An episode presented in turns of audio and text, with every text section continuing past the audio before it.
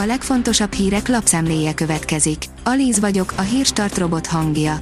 Ma január 16-a, Gusztáv névnapja van. A 444.hu szerint Orbán Viktor kemény küzdelem után Ipponnal intézte el az öttömösi sertést. A miniszterelnök stábja annyira sikeresnek találta a szombati disznóvágásos fotót, hogy vasárnap kitettek róla még egyet. A 24.hu teszi fel a kérdést, anti-ellenanyag magyarázhatja a posztcovidot.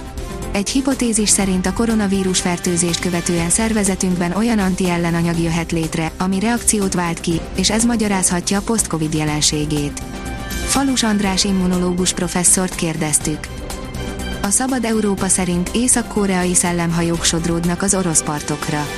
Egy Vladivostoki fotós megörökítette azt a kísérteties jelenséget, amikor észak-koreai halászhajók sodródnak az orosz távol keleten fekvő Primorski körzet partjaira. Az m4sport.hu szerint vascsővel találták el a Sevilla játékosát a Betis szurkolók, félbeszakadt a kupa meccs. A szombatesti Betis Sevilla király kupamérkőzés 40. percében hazai szurkolók egy körülbelül 50 cm-es PVC vascsővel fejbe dobták a Sevilla játékosát, Joao Jordánt. Tordai Bence, a Fidesz a bukása után gyorsan egy közepes méretű pártá zsugorodhat össze, írja a nyugati fény. Sokan fogják a börtönben végezni, megcsappan a támogatóik száma véli az ellenzéki politikus. Új helyi keményen neki ment Gulyásnak, az elmúlt időszakban mintha beletokosodott volna ebbe a nerféle kivagyiságba, írja az a TV. Nyílt levelében az EP képviselő úgy fogalmaz, ez nagy kár, mert Gulyás Gergelyt azon kevesek között tartja számon, akik a Fideszben legalább igyekeznek korrekt viszonyt és normális válaszokat adni. Még ha nem is mindig sikerül. F1, Hamilton utca hosszal fog vezetni, ha marad, írja a vezes. Egy frissen kiszivárgott lista alapján idén is busásan fognak keresni a Forma 1-es versenyzők. Louis Hamilton majdnem annyit vághat zsebre, mint a másik két dobogós együtt.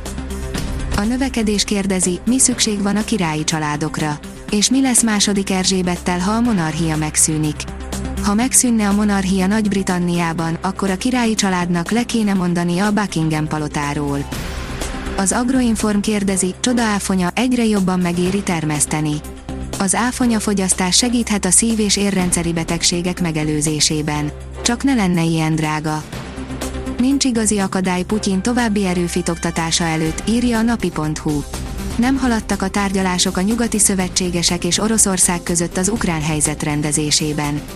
Bármikor megindulhat az orosz invázió, ami Vladimir Putyin elnöknek politikailag nem biztos, hogy megéri, de nem is nagyon tudnak vele szemben olyan szankciókat hozni, ami érdemben eltántorítaná. Élelmiszerárstop, helytelenül jelent meg az egyik termék neve a magyar közlönyben, írja a startlapvásárlás. Egy szakértőnek köszönhetően talán a legutolsó vitás kérdés is megválaszolásra került az élelmiszerárak befagyasztásával kapcsolatban. Igazságtalanságot emleget a magyarok ellenfele, írja a 24.hu. Az első fordulóban mindkét csapat kikapott, úgyhogy igazi kiki meccs vár a felekre. Kézilanda Európa bajnokság győzelmi kényszerben a magyar válogatott, írja a 888.hu. A Hollandiától kapott pofon után kisé szkeptikusan várják a magyar szurkolók a Portugália elleni találkozót a férfi kézilabda Európa bajnokságon. Pedig most kell igazán biztatni a csapatot, hiszen győzelmi kényszerben vagyunk a ma este 18 órakor kezdődő mérkőzésen. Ez a front csak a nevében lesz hideg, írja a kiderül. A vasárnap esti órákban hideg front éri el hazánkat. Ennek ellenére hétfőn magasabb hőmérsékletet mérhetünk, mint a front előtti napokon. A Hírstart friss lapszemléjét hallotta. Ha még több hírt szeretne hallani, kérjük, látogassa meg a podcast.hírstart.hu oldalunkat, vagy keressen minket a Spotify csatornánkon. Az elhangzott hírek teljes terjedelemben elérhetőek weboldalunkon is. Ha weboldalunkon hallgat minket, az egyel korábbi adás lejátszása automatikusan elindul. Beállíthatja, hogy az összes korábbi adás, vagy csak az aktuális tematika hírei következzenek. Köszönjük, hogy minket hallgatott!